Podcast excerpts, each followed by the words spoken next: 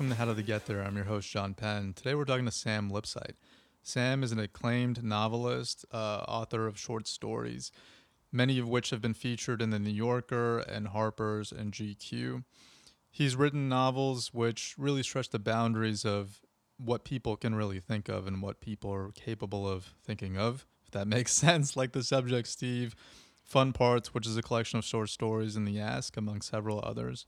His latest novel is No One Left to Come Looking for You, which comes out December 6th, 2022, published by Simon and Schuster. It's also available for pre-order on Amazon. In our conversation, we talked about that, uh, the element of music in New York at a certain time, which really forms the backdrop of the latest novel. We talked about being a, a professor of writing at Columbia for the past, you know, nearly 20 years and his experiences with that the interesting time and landscape that we're living in, uh, particularly in New York City, those of us that live here. So, hope you enjoy it and uh, happy Thanksgiving.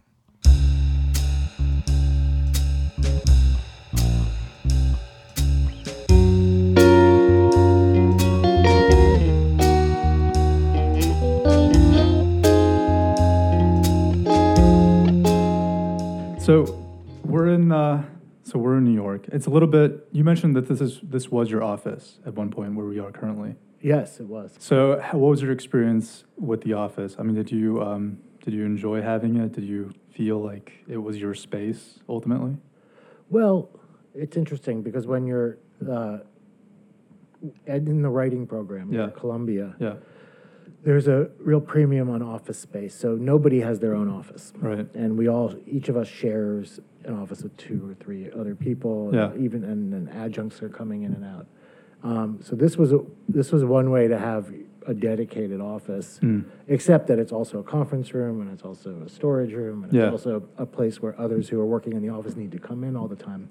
So it was it wasn't the kind of place where you could just close the door Right. and you know do your own work. But Yeah. it was nice. It's you know a beautiful room as you can tell and has a great view. yeah. And uh, it was kind of nice to look out on to the low steps. Yeah, exactly. And so, um, and I one of my favorite things to do. We're at a long conference table. Was, Yeah. was to teach my uh, workshop in this room, Huh. which I, which kind of brought a really nice intimacy to the to the sessions. Do you uh, did you feel like you were pretty close to the other faculty in writing and stuff, or do you feel like you were I don't know, um, maybe not as close?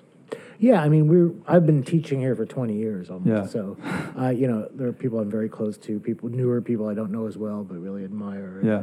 You know, we there's a there's an interesting culture of you know we come together to to run the program Yeah. and help our students, but also we give each other some distance as well. Well, your um, father, very respected, uh, you know, sports journalist, Yes. writer, he was affiliated with Columbia as well. So did that um, did that affect your decision to come here as well?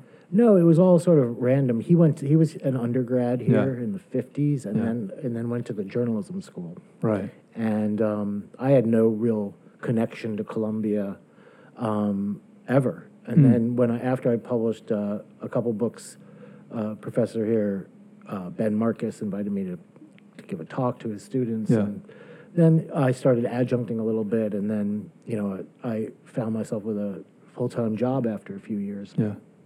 And I'd never expected to be here, but suddenly I was now part of a family tradition, which was Yeah. kind of funny. You've been in New York your whole life. Well, no, I actually I was born in New York, but I grew up in, in New Jersey, Oh, in wow. northern New Jersey. So, yeah. I only lived here for about the first six months of my life, and then until I was 18, I lived in New Jersey. Is that like Bergen County? Yeah, Bergen County. So how did you how did you like it there versus here? Um, well, it was. I grew up in a town called Closter, which was a very nice Okay. town, and I think I had a, a you know, a pretty nice suburban childhood. Yeah. Um, and I think that I always yearned to be in a urban setting, to be in, and more specifically in New York. Why do you think that is? I think partially the seed was planted when I was a kid, and we'd you know come in on the weekend to go to a museum or something like that, and Yeah. the energy of the city and the the excitement. Uh, was something that I was very aware of from a young age, and something that I, I kind of wanted to be. I, when I imagined myself in the future, it was never in a house. Yeah. It was always in an apartment somewhere. Well, your um, your latest book, which is coming out in December, right? I mean, that kind of that's heavily that's based in New York. I mean, that's about kind of the music scene and that whole world, right? Yeah, and that's so after after I, w- I went to college um, in The Brown. Brown, Yeah. and so I was I lived in Providence for a little bit after that, and I was in a in a band at the in Providence, and we kind of moved as a band to New York City. What what was the band? It was called Dung Beetle, Okay. and uh, yeah. we were kind of a kind of raucous noise rock, punk rock, art rock. Okay. This is sort of uh, 60s, 70s, I guess. No, this is the this is the early '90s. Okay. Yeah. All right. So I'm not that old. Okay, okay, okay. I, was, born in 1968, so I'm you know in my early 20s. okay. I'm Okay. doing this. All right. Um, and uh, it's the gray whiskers, I know. Oh yeah. Exactly. but uh, I uh, so we we moved down to New York City, and and that's you know it's interesting you say that the '70s because it, you know the punk rock thing had sort of already happened in a lot of ways, and so we were kind of you know coming in on the fumes of it, on it, trying to make our own thing out of it, I guess, and a lot of people were at the time. yeah. And it was, so the '90s in the and we were living in the East Village, and it was a very, uh, you know, both dark and vibrant scene. And I was kind of, kind of talking to. I was at a party last night with a lot of people. Yeah. who I knew back in those days, painters and artists, Mhm. writers, and we were talking about kind of the the dark energy of the early '90s in New York, and you know, I think the book sort of uh, explores a lot of that and in different ways. Yeah. And so, yeah, so that it's, it the book draws on my experiences, but it's it's obviously very different. And Is that is that dark energy kind of gone for the most part? Would you say? well, no, I think the point was that we were saying was it's kind of back. Yeah. Oh, okay. like wow. like we're feeling it now for the first time in a while. Yeah. Yeah, because I was curious about Yeah. that. Because like we're, uh, I mean, interesting time, obviously. Yeah. Interesting, uh, whatever, whatever that means. But uh, even now, I mean, after the midterms that just happened, it's like a weird time in terms of the pandemic. It's kind of is it post-pandemic, but it's kind of coming back a little bit in certain waves. It's getting cold now, which is weird because in, in November it wasn't really. Uh, so there's that whole climate issue. So then, I mean, how would you how would you kind of compare it? What are the what, what would you say are like the main I guess differences between now and then that time that you're talking about in terms of the culture, the vibrancy. Well, I mean, I, you know, I think that there was a. I think that what one thing that I, I that I would say is similar is we were coming out of a kind of jingoistic '80s Mm, time, and there was a kind of, you know, we were kind of. It was now, there was now a sense that like you know it was kind of we were in a post Cold War moment Mm. for the first time, but there was also the sense that you know, um, we many of us wanted to kind of resist the kind of uh, corporate triumphalism of the time, and we felt that there was a there was a kind of you know okay like there wasn't going to be a Cold War, but we were going to be Kind of like the counterculture. yeah, we wanted to kind of resist the way the the mainstream commercial consumer culture could absorb any resistance or any kind of um, movement against the grain into its you know into its marketing campaigns basically, and uh, so there was a lot of you know. A lot, of talk at the time of you know not want, one not wanting to sell out and Oh, things yeah. like that, and that seemed I saw that sort of after the '90s really disappear for, for a couple decades Yeah. and people sort of embrace, you know, the, the capitalistic Yeah. juggernaut Mhm. in a way that like we, we that was surprising to people of my generation. Right. When it was- and we I almost felt like we had been like quaint or naive or something. But I think that I'm really sensing the same disgust and the same Yeah. yeah, that same vibe you is coming back. this is you know now now it's like on speed with the internet obviously but it's a the fake it's- internet it's a- or the real internet? all? Okay, all of, the, yeah, all of them, okay, both okay, of them. okay. Uh, but uh, uh, so I, so, but those are the. I do see a similarity there. I see a kind of sense of you know, a crisis of meaning. yeah.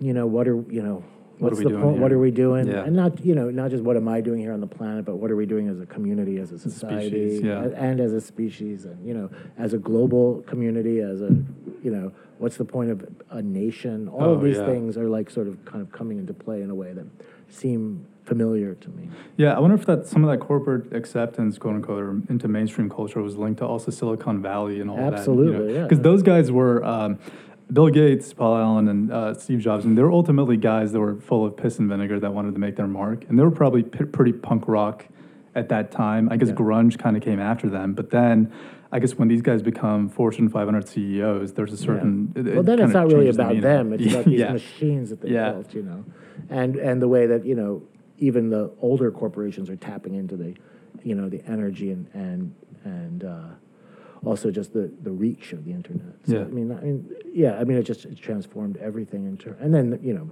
now we live in this weird, Yeah. you know, surveillance capitalism where you know it it doesn't even really even bother me or cause a ripple when you know at a party last night I'm talking to somebody about a book, and then on the train home I see an ad for the book pop up in my Mm. In your yeah, in your Yeah, phone, your yeah. device, and we all just accept that as okay. That's just you know. Most it's it's definitely a coincidence. No one's listening. or. Right. Yeah, exactly. Yeah, that's interesting. Wait, so you're? I mean, it's not even that yeah I mean, we just accept that. Okay, we're just everything we do is being watched, and that's okay. Well, what's I mean, what's the alternative, right? What do you do? Uh, yeah, I know. Not use anything? Yeah. Uh, I think I heard that uh, Charlie Kaufman doesn't have a phone. He No. just uses his like a landline. Maybe Yeah. we should all just do that. I mean, Well, that sounds like you're- kind of a drag, though. I feel like if you're in a position to do that, that's great, but Yeah. most people aren't. That's right. All right. So wait. So you're growing up in New York, New Jersey, um, and then I mean, you obviously have your. Uh, would you say your father is like kind of the biggest influence in terms of?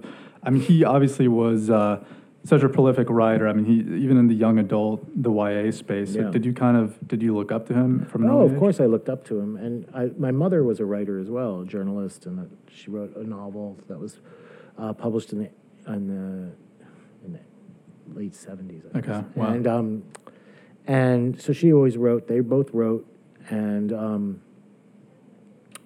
I grew up, but it was it was really growing up in a house full of books, and Mm. and growing up. It wasn't that I was getting pointers on writing all the time, but it was more like Yeah. the idea that one might want to be a writer was not absurd. And I think that I've, you know, subsequently met a lot of wonderful writers who grew up in families where it was considered absurd. Yeah. You know, how could you take that kind of gamble or take that kind of risk? And um, But your living room or your uh, your like your family's office, it kind of looked like this room in terms of all the books and everything, or yeah, and I had free, nobody was telling me what I could and couldn't read, so I Uh-huh. was able to No pull banned thi- books, pull yeah. thi- yeah, so I could pull you know dirty books off the shelves and Mm. read them at, at you know at will and not understand a, you know a word of them yet, but Yeah. you know, so like to, you know. 11 years old trying to read John Updike is, you know, Mm. yeah, I mean, unless you're super precocious, which I wasn't, uh, can be a struggle. But Yeah. some, you know, those something about the way you know language and the you know the energy of the language and the energy of even the eroticism and you know the energy of of of all sorts of books that were you know too advanced. Oh, yeah. Definitely, uh, definitely made an made an imprint. Did you ever read that uh, that realist thing that was happening? The realist thing. Yeah, it was like um, it was almost like a subscription, like kind of a newsletter, but it had all these risque. Oh yeah, was Yeah. that Paul? Yeah, yeah, exactly, Yeah, yeah. yeah, I do remember that. Yeah. So that I, I kind of see that um, you know in your books. I mean, there definitely seems like a very rebellious sort of spirit that kind of goes against against the current in a way in terms of the, the mainstream culture, corporate culture, all of that. I mean, when you were thinking about you know the kind of stuff that your father wrote, um, I mean, were, was sports ever kind of an interest for you? Well, strangely enough, it was probably more of an interest for me than it was for him. Oh, really? Because he, uh, he, he, he's you know wanted to be a writer, a journalist, a novelist, and you know he went to the, as I said before, the Columbia Journalism School, and then he got out and he got immediately got a job as a uh, copy boy at the New York Times. Right. And uh, and just by chance, the opening was in the sports department. Mm. So you know, if, if it had been a different department, he would have had a different trajectory, I think. But he started in sports and sort of um, followed along. And I think his strength as a sports writer was that he was not so, uh, you know, besotted with just any, you know, uh, kind of exhibition of jockhood. Like Mm. he sort of saw saw the bigger picture a lot of the time. Oh, you know, interesting. And um, was not just interested in the scores and you know who who's playing well or Yeah. whatever, but was interested in sociological and political implications with you know uh, the sociological and political implications of various sporting events and Right. sporting phenomena. And of course, his big story uh, was Muhammad Ali. Ali, yeah. Yeah. And so that was that kind of blew a lot of things open for him. But then, But- yeah, go ahead. Oh no! So anyway, in my in terms of my uh, yeah. I mean, I, I, I always tell a s- funny story about how I, you know, one day was, it was Sunday and I was lying on a couch watching, you know, a football game. Yeah. And my dad, you know, came in and said, what, what the hell are you doing? You know, why are you wasting your time sitting Wow. here watching sports? Yeah. You know, you should be doing something else, or Mhm. at least outside playing sports, but watching sports, that's death. That, Yeah. Wow. So when he saw you kind of reading one of his columns, he was like, "What are you doing?" Right? Or, or well, was he more no, he, the he liked reading me reading Okay, his okay, column because okay. his column was, you know, a, Yeah, and introspective Yeah, and yeah. yeah, into the mind. Okay, so then when you're, um, so you end up at you end up going to Brown. So uh, so, Yeah. so you were a pretty good student growing up and everything. I was, I was half and half. I was really good in you know the humanities and, Mm. and kind of not so great in the math and science department. But Yeah. in those days, you know, you didn't have to be off the charts. Yeah, the bar was a little bit yeah. I think the bar. I don't think I would have gotten into any of the schools I got into I don't know about that. now. But um, I, you know, I actually had a lot of success writing in high school and won a bunch of national awards Mm. and stuff like that. So I think that that helped. Was there ever a feeling because you're um, like the interest, the interest in the humanities and writing that uh, you know because I. I don't know I've experienced this myself, but then I've also had friends that do also. It's like you see your parents do something and uh, you kind of want to you know not do that. Did, was that ever, was that ever a consideration in terms of being a writer? Like my father does this, so then I should do something something else or something different. A little bit. It was more. I mean, for me, it was more of a lateral move of, of I don't want to do the kind of writing. Like, didn't, like I've always, I've never, as much as I respect journalism and reporting, and Yeah.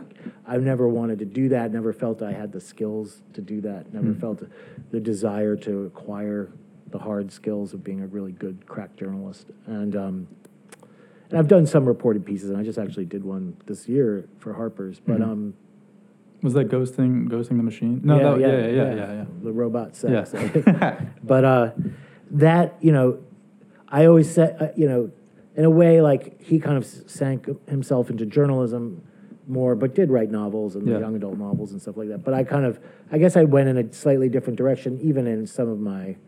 Um, you know, aesthetic preferences and Yeah. stuff, but it was so it was such a tiny little uh, deviation compared to like the you know the truly brave thing to do, which would be like, well, my dad's a journalist, I'm going to be a doctor. Oh, yeah, right. exactly. Like I didn't really go in another direction. I have a younger sister who's a lawyer, and Mm. there- there aren't any other lawyers in our family. Like Yeah. she's the first lawyer, you know. Huh. And so she was she's really the brave one who struck out on her own. Okay, interesting. Yeah, definitely interesting turn of phrase. So then, um, when you're at Brown, good experience there ultimately being in Providence. I don't know what it was like back back in kind of that time.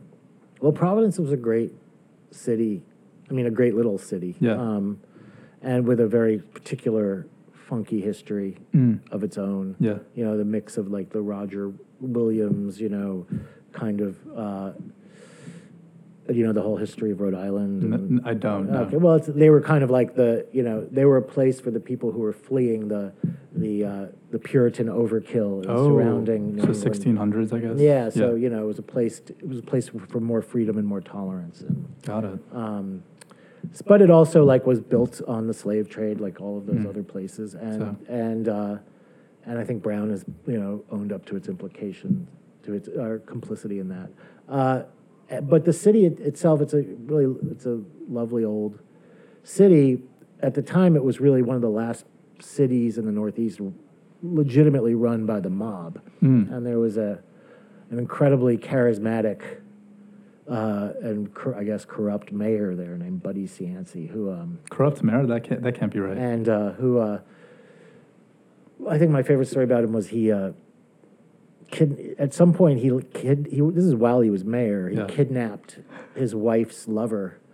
Okay. you know, held him in a warehouse with his goons and was Mm. burning him with cigarettes and, Oh, and beating him up, and uh, and so he, of course, you know, was thrown out and went to jail. Yeah. And they passed a law that you couldn't be a mayor if you'd been convicted of a, of Oh, a felony. interesting.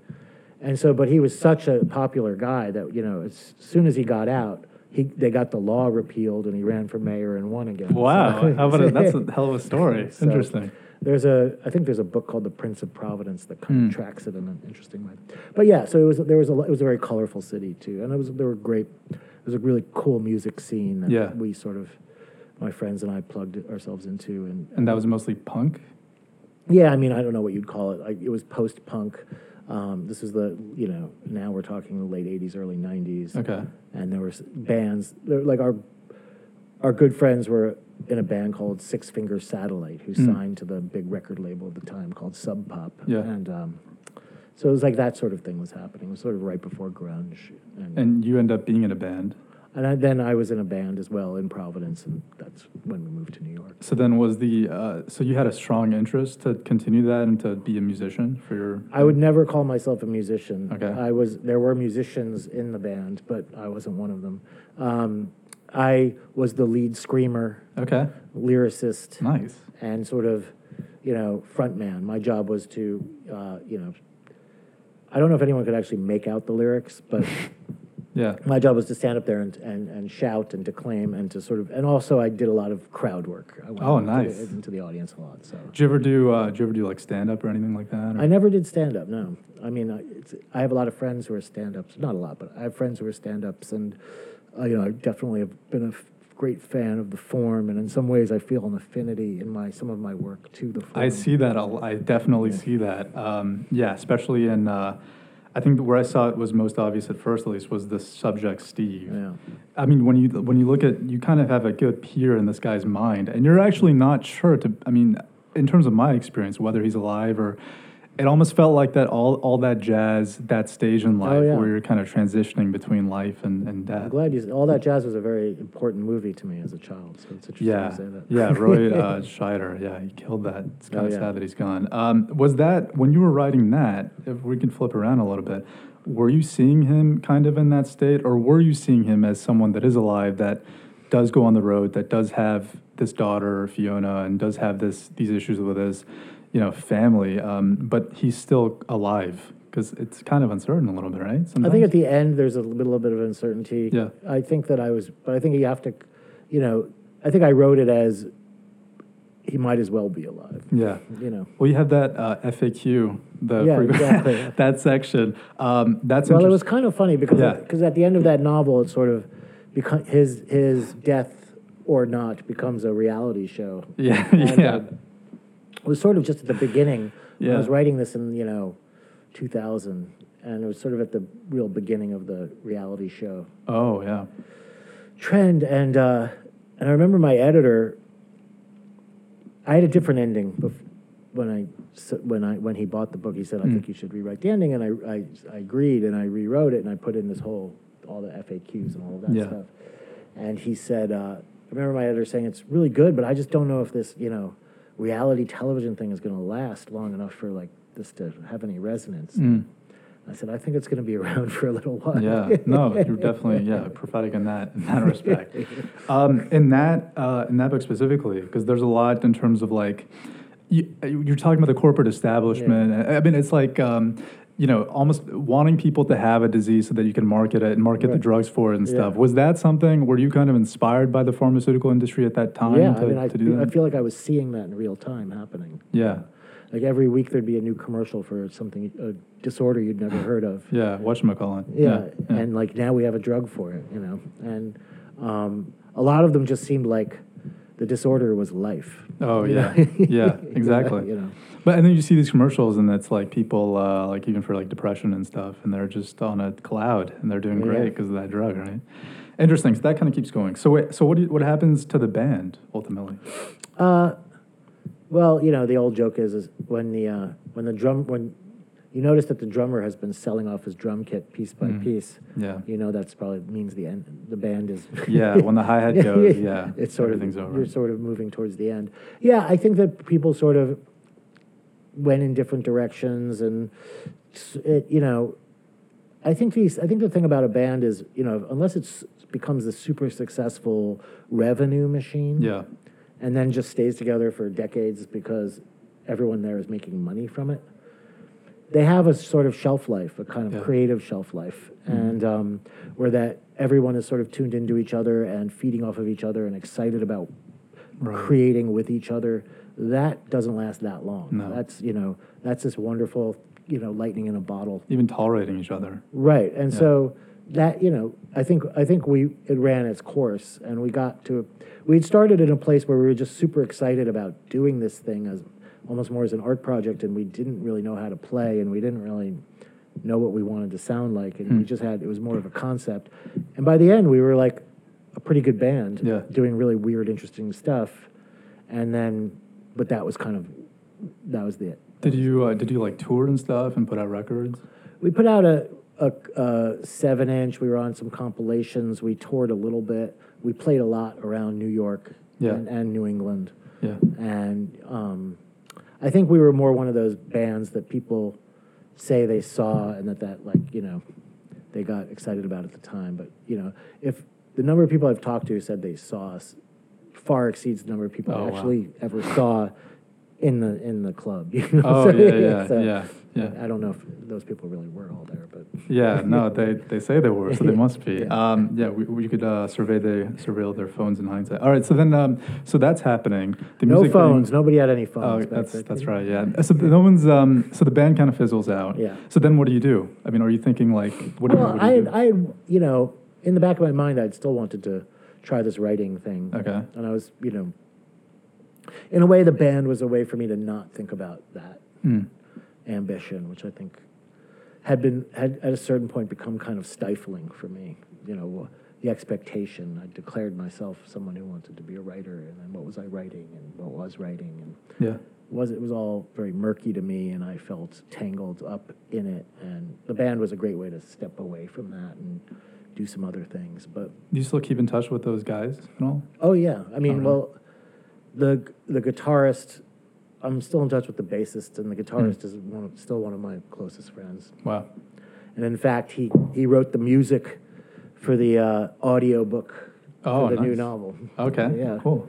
Um, and uh, so I uh, around so I I started doing a lot of different jobs, and Yeah. eventually I, I caught on to this uh, online magazine called Feed, which was Mm. kind of one of the early, along with mag, you know Salon, I guess is still around. Oh, yeah. But like at the time there was Salon and Slate and Right. a few others, and Feed was one of the few others, and I was an editor there for a while. Mm-hmm. And so I was, you know, that was my day job, and I was, you know, writing. Art. Their their idea was to try to be like a kind of online Harper's, and so Oh, I was yeah. writing, you know, little articles for them and editing a lot of articles and commissioning stuff. Was that satisfying? Um, I enjoyed it, Mhm. and it was fun. And it was it was kind of the, for me, it was like the birth of the you know the hot take Mm. on whatever you know news had happened that day, and it so because the idea was to get it up that day, and Yeah. you know, this was the the sort of beginning of that kind of immediacy online. But um, I also really wanted to write fiction, and that was that was really where my heart was. And also around this time, I began to take classes with a, a very famous editor, teacher, writer named Gordon Lish, Mm. and he he had been the editor of Raymond Carver. Oh, wow, and, yeah. and many other writers that I admired, and so I. Uh, you know, I'd been sending, he edited a magazine called The Quarterly, and I'd been sending him short stories for a long time, ever since college, actually. And he always, you know, rejected them, but there was always this very long, nice, not personalized, but there was a kind of very long, nice form rejection, letter, yeah, yeah. rejection letter. But then there'd always be a little scrawled note, like "keep trying" or Mm. "keep it up." And so I did. And then eventually he took he took a few of the stories, and then I got a chance to be in his class, which was this class that met, you know, in someone's apartment every Wednesday night for six hours, six Yeah. or seven hours, and it um, it was transformative. I mean, he was the one who really got me to figure out what I wanted to do and who I wanted to be as a writer. And Were so- those classes kind of like jam sessions where you would just kind of crunch out whatever's on your mind from a writing perspective, or was it more regimented? They weren't. It wasn't regimented, but they were more like kind of lectures Mm. on his end, and then sort of that was the majority of the class, and then then he would sort of call on people randomly, and the idea wasn't that you had were supposed to have brought in you know your finished story, but Yeah. you're supposed to open your notebook to whatever sentences you were working on, whatever Mm. story you were in the middle of, and and just start reading Yeah. and see how far you could get before he called you out. you Yeah. know, and, and told you why it was bullshit. Yeah. Was that helpful in hindsight? very helpful, yeah. Because I mean, what he, I mean, it could be very traumatic for some people. Yeah, I imagine. It was yeah. a, it was not a style that would uh, would be conducive to a university setting. Let's put it that way. but Yeah. but uh, what it did was, uh, I mean, the reason that you trusted him is because he did have the most extraordinary ear for language that I'd ever encountered, and just sort of he, you know, he could hear where you were, you know, using language. You could tell the difference between the times you were using language to kind of evade, Mm. and when you were really kind of, I would guess, you know, the way to say it is like nailing your heart to the wall. Oh yeah. Is that kind of like being indulgent a little bit, or? It's not even. It's not even a question of. To me, it's a question of being Yeah. indulgent, but it's just a question of you know, are you running away from the thing that scares you, or are you running at it? You know, Mm. Yeah. in your work.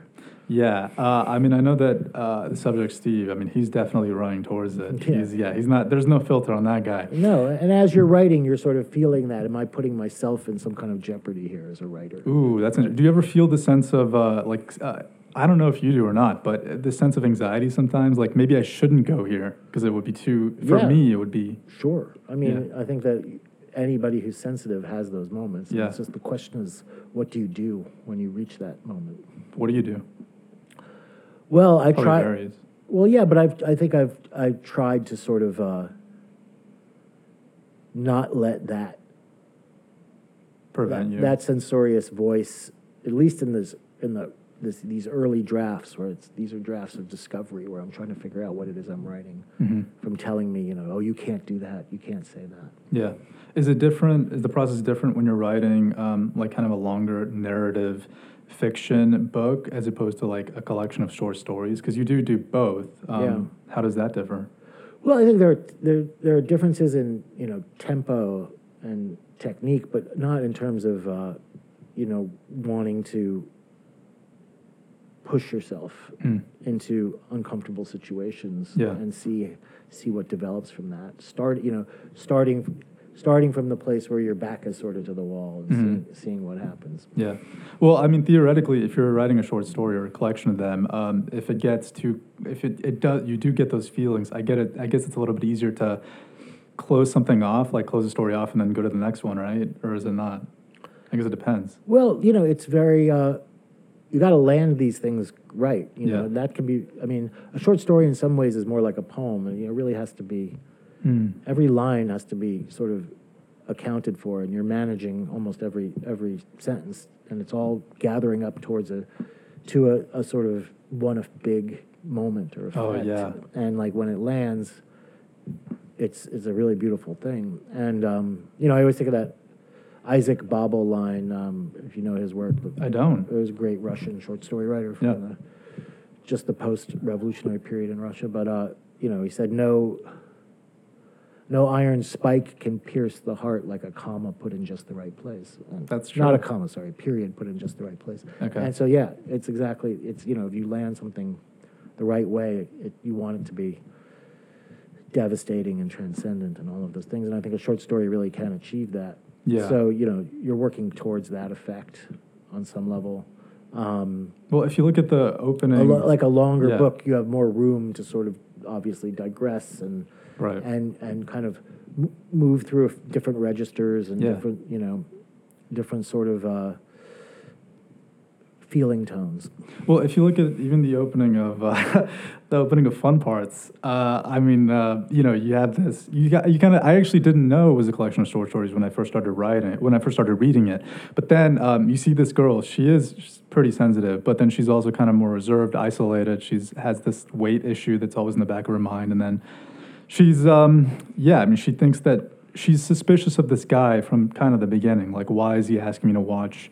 His child. But then uh, when you realize what his kind of real intentions are, you kind of see that punch at the end. I mean, that that is definitely. Don't you think that's kind of th- uh, semblant of what you're saying Yeah, in terms of yeah. packing that punch at yeah, the end? yeah. And Yeah. I mean, I got I. To be honest, I didn't know that uh, that ending was coming, and that that Mm. was sort of a, no pun intended, but that was a, Yeah. that uh, that was an example of letting the story tell me what it is. And because I just wrote that story and I let that first draft kind of unfurl and I just followed it sentence by sentence, just thinking about her, this woman in this situation and Yeah. the pressure. You know, one thing that I always I once heard and I think has always been useful is, you know, the only rule is you have to keep escalating the pressure on the character. Like you Mm. can't dis- in a story at least you can't let it dissipate. It has to always be increasing as we go. Hmm. Um, by so by the end, she kind of has this whole sort of fantasy about, Catharsis, about yeah. what's going to happen in Yeah. her life and everything. And when I got to that moment where that guy Yeah. does says what he says and does what Yeah. he does, it surprised the hell out of me. I was, Mm. and uh, and that's when I knew, okay, that's that's the end. That's, It surprised the hell out of you. So does that mean that you were kind of? Is that because you were so fixated on writing from the characters, like situations that would affect the character directly? That's that a great way to think about as it. the character almost. That's a great way to think about it. Yes, Yeah. because like stepping back, it's the obvious inevitable ending, right? yeah. Or at least one of them. I mean, it's, Yeah, it makes yeah. it's it has it. I don't know about that one, but it yeah, holds yeah. to the logic of the Yeah. story. I mean, at least in my mind, Yeah. of what the story's talking about. And um, and you know, you'd say, "Oh, I see how you got there," but you don't see how. But you know, one of the things that actually we talked a lot about in this Lish seminar that I mentioned earlier Hmm. was was to try to avoid forecasting too much when you're writing those that first draft Mm. or the early drafts. You know, we're always thinking about what we're going to be doing later and what's going to happen later, and we're anxious about what's going to happen later, or we're desiring the thing that's going to happen later. Even if it's like, well, after we have this conversation, I'm going to get this really great cup of coffee. You know, Yeah. like whatever it is, we're thinking about that. But that's that doesn't necessarily mean that's going to happen. And Mhm. life is about the other thing that happens instead of that. The person you run into on your way to getting the coffee that Oh, you have a conversation with that changes, you know, your day. Right. Um, so, or the phone call you get, or whatever. So, trying not to plan too much in advance and just moving a little bit. If you kind of know your world and your character kind of enough, you can just move sentence by sentence. Yeah. And you get to places that I've always felt were kind of deeper and also uh, had more kind of structural integrity Mm. than uh, you would have if you just thought about it beforehand and then tried to execute it and put it Yeah. on, put it on paper. because, because there's more of a rawness that comes out. There's a rawness, but also there's a more kind of uh, honesty about, you know, uh, our inability to, to know the future. Oh yeah, nice, interesting. Okay, so then, um, so is Venus Drive kind of the first, the first big thing in your, in your opinion, in terms of that you've, because that was, uh, wasn't that the that first? was my first book. Yeah. yeah. And so that that came out of you know I wrote that in my you know starting it in my mid twenties, but mostly my mid to late twenties, and that was really I wrote a lot of bad stories, and then I wrote a story that ended up being the first story in that book called Old Soul, Mm. and that was the story where I first like had this sense of oh this is what writing is. Oh yeah, Like I'd written year for many years. I'd won prizes in high school, Right. and college. I'd been patted on the head and told what a good little writer you are Yeah. and how brilliant you are. yeah. But it was all always like a game. Hmm. It never. It always felt like I was kind of pretending. I was You felt kind of like an imposter a little bit. a or- little bit like I was. I was. I knew the moves, but I they weren't really stories that were coming from me. I just was Got it. going by numbers and I could do it. Yeah. But it was like, you know, someone who. I mean, I used to know that this, I always thought about this woman that I went to high school with who had uh, Irish heritage, and her parents had her learn like you know that Irish dancing, Yeah. yeah. and she was great. Like she was winning like championship. thing that, yeah, that yeah. yeah. that you know, and uh, it's kind of amazing to watch. And um, Yeah. but uh, but I was like, I always wondered what it, what her real connection to it. You know, we were Right. just in the same New Jersey town. Mhm. You know, going to Burger King, and like that dance was like some sort of you know dance of rebellion against English oppression or something. Yeah. And I always wondered, you know. What kind of connection? And I I don't know why I'm bringing this up, but it's sort of I had a similar feeling about, you know, the writing. It felt like a kind of a Right. cultural legacy to me, like writing and literature. It was, you know, my family cared about it, and you know, but it was, it wasn't, it wasn't. I, it wasn't coming through me yet. It Hmm. was sort of um, just a kind of a series of manipulations I could do. It was almost a, like a different character writing that. You think? Yeah, and, and in a way, there are you. There's still a little bit of that. If you become a per, different person to write something, and Yeah. I think that's that's honest because we are different. We're not one person. We're, Right. we're several. We're many selves. Yeah. But um, I think this was anyway. When I was writing Old Soul, this was the first time I really felt that I was connecting to myself as a as a as a writer, as as a, someone. It was it was a more kind of direct uh, connection to my world, my filter, and my and and how language operated in me. Oh, interesting. Okay. So when you so kind of in that process of writing that and then writing all of those other stories, um, do you feel like that made you a better writer in some ways? Yeah, I mean, I hope that the dream is that you're always becoming a better writer Yeah. the more you write. You know, the sad fact is maybe you know you lose a little bit here and there, and then you gain something else. But uh, um, yes, I think that I had to write all the stuff I wrote up until that moment to write that story. Yeah. And then I've had, had to write those stories to write the next book, and write that book to write the next book. Well, I mean, the the ask is great. Uh, I love that book. Um, when you think about something like that, and then uh, I think I read Subject Steve right before I read that one, but it's kind of um, man that Don character. He's like uh, he's this you know amputee veteran, um, and he's basically the connection, I guess that. Is it per- Purdy? Purdy, yeah. yeah, has um, to this guy Milo in terms of why what really the ask ends up becoming. But then, um, how do you how does that come in your head? I mean, how do you how, when do you what's the inspiration or source behind that in terms of why you wanted to write that story specifically? Well, it was interesting. I mean, I had I had uh, a very close friend who who went into the army um, around the time I was writing that book, and uh, and I it start it made me think about how, and he was younger than I was, Yeah. and it, it sort of it sort of I started to think about how, you know, my generation of specifically of American men had, you know, we didn't we didn't have a war in which we had to go lose legs. Right. Um, whereas, you know, older people and younger people did. And, um, Right. and so this was a, this character, Milo, you know, he was kind of my age in the book. And I, s- he was sort of in that, in that section, in that kind of middle place between, you know, the Vietnam vet who's seen like, you know, what a lie Yeah. it all is, and Yeah. the Gulf, you know, the, Right, Gulf the War. Iraq or Yeah. Mm-hmm. Afghanistan vet who's seen what a lie it all is. Yeah. And, you know, again, like the, this Gen X guy, you know, intellectually knew that anyway, but didn't, you know, didn't make the sacrifice to earn the knowledge Right. in the same way. So I was kind of interested in that dynamic and what Oh, a, yeah. a younger, you know, wounded, you know, younger disfigured soldier would think of this kind of, you know, this knowledge worker. Yeah, exactly. But then also in terms of the context, I mean, he really is just the bagman, right? So then there's that too. You mean Milo? Yeah, yeah, yeah. like he's yeah. just there to whatever do this specific. get this money, yeah. Yeah, exactly. So that, in terms of that, and then the interaction with the father and then the the mother, uh, who you know does pass away, right? I mean that. Well, that I mean, yeah, I mean the whole Yeah. idea of the book really came because I was sitting in a meeting, you know, a few doors down from here, Mm, and we were. It was a it was a faculty meeting, but some people from the uh, you know the development office came Yeah. to give a presentation, and this is like 2006 or seven. But they they started to use this lingo and talk about you know an ask. Oh, yeah. and this you know all the stuff we're doing. yeah. And I, you know, I, I wasn't scoffing. I like, you know, I'm like, we have our job, they have their job. But Right. I began to think about their job and think about what is it like to Asking. to ask, Yeah. to, to go around to try to convince wealthy people to to donate to the pr- to the program I'm teaching in. You know, to the program I'm walking around thinking. You know, here we are, these artists making this art, but other people on our behalf are going around asking wealthy people for money Yeah.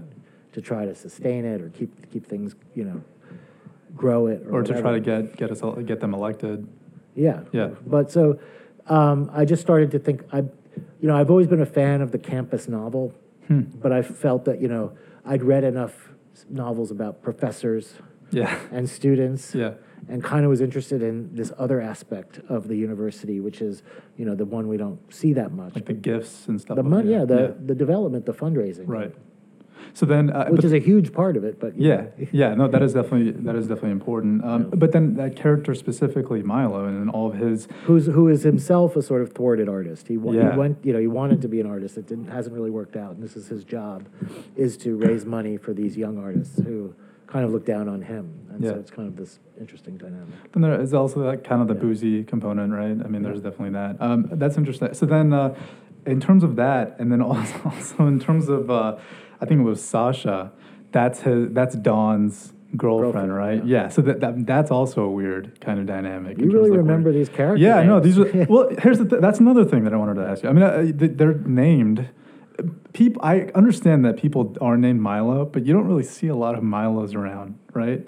Even uh, Tova, that's Yeah. a and uh, Cudahy, Yeah. right? How do you come up with these names? Well, you know, like Cudahy, I knew years ago. I knew someone named Cudahy, and it, like nothing about him is in this Cudahy, but the name, the Yeah. word Cudahy, always had sounded so cool to me. I guess I just liked it as a word. I like to say the name Cudahy, and so I always thought, well, someday I'll name a character Cudahy. I collect names that way, I suppose, and keep them in a little storage area.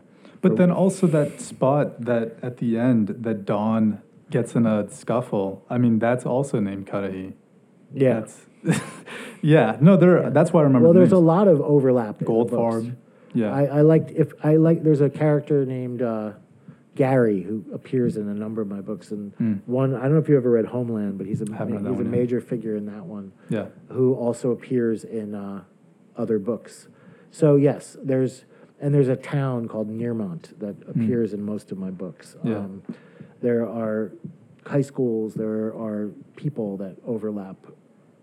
I. Uh, I don't know. Sometimes, sometimes I just it's you know my own little fun, and sometimes it just it makes more sense to kind of be working in this this one universe rather than recreate it each time. Is Homeland Homeland's the high school one, right? Yeah. Yeah, I haven't read that one. Uh, Hark though is great. Oh, thank you. What do you think about that? That mental archery. I mean, uh, that's kind of an interesting, even conceit in itself, which opens the book. Um, how does that? How do you think about that? I mean, what what inspires that specifically? I was thinking a lot about the mindfulness movement, and I was thinking a lot about, mo- but very specifically about the ways that it was being monetized, and Right. the ways you know that a lot of these kind of really interesting ancient ideas were suddenly you know. Um, commercialized to the point that like a lot of people were getting rich from you know, Yeah. giving retreats and having Right. companies that specialized in, in various aspects of it. And um, it's not all terrible, but I, I just thought, like, you know, we all see that a certain something, a certain meaning gets leached out when it's when that's happening. Yeah. Um, A lot of it sometimes. but uh, I, ju- I think I was, you know, I didn't want to make, I didn't want it to be yoga, Oh yeah. but I wanted it to be something. Um, and I just, uh, I just kind of, and I always actually liked archery as a, Oh really? I mean, I, I only did it a little bit, but I always I like the idea of archery, and I'm also, you know, obviously the book is aware of how it's um, its place in you know in Zen Oh, yeah. history and stuff. So I thought like the idea of just sitting there imagining shooting arrows would be an interesting uh, sort of s- sub discipline to, Yeah. to have somebody be a, a guru of. Right. Is it? Uh, did you ever see that uh, that Magnolia movie about? Uh, Uh, yeah, I've seen clips of it. I've never yeah, because there's a kind of character that Tom Cruise plays Tom that kind of Cruise is- reminds me yeah, of yeah. yeah. uh, Hark. That's interesting. So then, um, uh, what about uh, when does the New Yorker? When do you start being involved with them in terms of writing a lot of short stories for for them? Well, I don't- you know, for years I sent them well, not send I would send them stories every now and then and and uh, not have any luck there. And but at a certain point I wrote a story this is about 11, 12 years ago, something like that. I wrote a story called The Dungeon Master. Mm, yeah. And um, I just had a feeling that maybe this would be one they would, they That's would in, wasn't that It's wasn't in the fun parts, Yeah, yeah. yeah. And I remember saying to my agent, you know, maybe we should send this one to the New Yorker. And he said, you know, Sam, I just don't want you to have your feelings hurt again. Yeah. You know, they never take your work. You know, you're just not a New Yorker writer. You know, whatever that is. Yeah, what does that It- mean? It, it doesn't mean like you're better or worse. It's just you're not that Okay. aesthetic or Yeah. whatever whatever it is they're looking for. But I just had a feeling that this this one might uh, Hit. hit with them, and it did. And then I, through that, I, I, I became uh,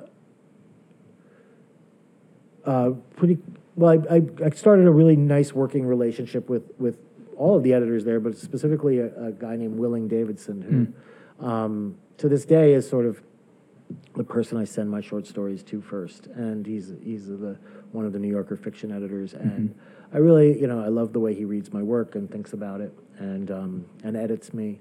so that that's how that started. And then after that, I just started, you know, st- sending them more and more stories, and they started to take them, and um, it was it's been a really great relationship. Didn't you write one about Billy Corgan and that wrestling thing? That was not for the New Yorker. That was a Mm. uh, that was a, a another of my very infrequent reported pieces that I I wrote that I wrote that for GQ actually. Oh, wow. And um, it was a much longer piece, and somehow it got edited down basically to the size of a caption. Yeah. but uh, um, and I don't really know how that happened, but it was it was kind of a weird couple days in Chicago, hanging out with uh, that whole Yeah. with, with Billy and his wrestling scene. He doesn't seem too out of control, is he? I mean, I don't know. Out of control? Yeah, just like No, he seemed very in control. Yeah, yeah, yeah. Do you still uh, are you still kind of big on music? Um, was was film ever an interest for you, or were you kind of more into like writing and music? I was always a big film uh, lover and uh, still am. And Like which ones or which types? I mean, many types of films. Okay. But, um, you know, when I was younger, I was very much into the, I mean, still am films of people like Paul Schrader, Yeah, Stanley Kubrick, you know. yeah. So- Cat people. Yeah, Cat interesting. Cat People was really interesting. I um, I just saw Mishima at the Mm. in, at the Roxy uh, Theater downtown. It was kind of amazing to see it on a big screen. I'd never Yeah. seen it before. But yeah, I mean, and I, I've always been interested in sort of writing for film and TV, and I've just sort of begun to dip my toe in that. And so that's kind of a, a newer thing that I, I hadn't really done before. But I, I kind of enjoy that process too. Do you still uh, um, do you still kind of listen to that same music? Have your has your music, musical changed uh, musical taste kind of evolved a little bit, or I wish it had evolved more. yeah? I mean, I feel don't know about that. yeah, I mean, I don't, I don't keep up that much. Yeah, I I have, you know, there was a, a guy that uh, we were, our band was close with. He would always do our sound and help us carry our equipment, and, and you know, he went on to become a, a major figure in in music. Uh, and I'm still very close with him. James Murphy from LCD Hmm. Oh, yeah. Sound System. Yeah. So, um, so I keep up with what you know people like that are doing, and I keep up with some of the some of the people I knew in the past, and I'm always trying to discover. You know, I'll listen to more classical music or jazz music. Yeah. But um, you know, I'm always trying to broaden and evolve. But Yeah. I also, you know, will put on the same old songs too. So then, as we kind of wrap up, I mean, being at Columbia, you've been at Columbia for 20 years. Um, how is that? How has that experience kind of, or has it uh, evolved? How has that changed? I mean, do you still, um, do you still kind of enjoy coming to work and you know having to, uh, I guess, being around students and stuff? I mean, do you feel like that's uh, that's a good relationship that you want to kind of keep going and everything? Yeah, I love it. I Yeah. mean, I, I really, I didn't know that I wanted to. Maybe when I was a kid, I sort of, you know, sitting in English class in sixth grade, I thought, oh, I could be that guy someday. But um, after that, that feeling dissipated, and I, I did, wasn't thinking about teaching at all until I sort of stumbled into this um, after writing some books. Yeah. It wasn't part of the plan. I didn't get an MFA, Mm-hmm. um, so I don't even have the credentials really to be doing this job. Yeah. Okay. Um, I won't. I won't tell them. Don't worry. Oh yeah, no one's gonna know. Yeah, yeah. Uh, but I I have always loved reading student work, Mhm. engaging with them on the level of their stories and novels. Um, you know, so, in some some cases it's teaching, in some cases it's coaching, in Yeah. some cases it's editing. You know, just talking things through, getting down. You know, getting into the nitty gritty of their sentences, of you know the acoustics of their sentences, but Yeah. also the bigger picture of their of their the sweep of their stories, all of that stuff, and everything in between. It's all really uh, it can be really enthralling. Um, Do you ever so- use that some of those procedures like that you learned and when you were in that guy's apartment? I mean, do you all the time? Yeah, I mean, I think I think that if anything, he shaped me. Those classes shaped me as a teacher as much as they did as a writer. So yeah, I mean, lots of lots of little things all the time that I you know that come into play, but also things that I've sort of you know you discover on your own, and then you also realize you know what you were what you learned in that class was actually you know something you also would discover on your own. Mm. So like there's it's a little bit of it's a mixed bag, and you know times have changed. I've, you know, the the the age gap between me and the students has, has changed. You know, when I started, I was not much older than them, Yeah. So it was more like. Mhm. And now I'm, you know, now I'm middle aged and they're young, and so it's that's a different dynamic too. Is it? I think so. Um, In I- what way? I mean, well, I mean, I think in a way, in a good way. I think in some, you know, in a bad way, they would think like He doesn't he's get out of it. touch. Yeah. In a good way, uh, there's a sort of authority to the fact that you know, the things they're doing, I've seen come, you know, circle around four or five times already. You know, Yeah. the the uh, the the so-called new idea, and I can Right. explain. You know, Yeah. I have context. I have perspective. For why their ideas aren't as original as they think they are. Well, I, my whole, my whole, I think, uh, approach is to say there, you know, ideas aren't, are, are only gonna get in your way. Mm. Oh, interesting. And yeah, so, yeah. so That's don't, true. don't lead with your ideas, your- your big ideas, but, you know, see what emerges from writing, from Yeah. the practice of writing, from the act of composition. Um, that to me is where, uh, all the excitement is. Well, I like all your big ideas, your smaller ideas as well. So thanks so much for uh, for sitting down and talking with me. I really uh, really enjoyed this. Well, thank you, John, I appreciate it.